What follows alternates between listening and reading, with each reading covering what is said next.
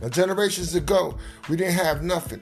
Our families didn't have nothing till we started working, till we started having things, till we started building ourselves and going into the industrial world, getting jobs. Now, how many of you have jobs? How many of you have little babies? If you're a single father, if you're a single mother, do you have to take your kid to the babysitter, take your your, your sibling to take your kid to church, or do you have to take your sibling to church, or take your sibling to go to church, or do you have to take your kid to your family member's house to take care of it? Let me know, and we'll talk about it. Let me know how it feels. Let me know how it feels to be out there doing without. Let me know how it feels because I ain't doing too good either. And I'm in a situation too myself, but I'm trying to uplift you people to feel better about your situation because even though you're doing these things right now, don't you think these things are good things? These things are very good things. Have a blessed day, Eddie Civilized.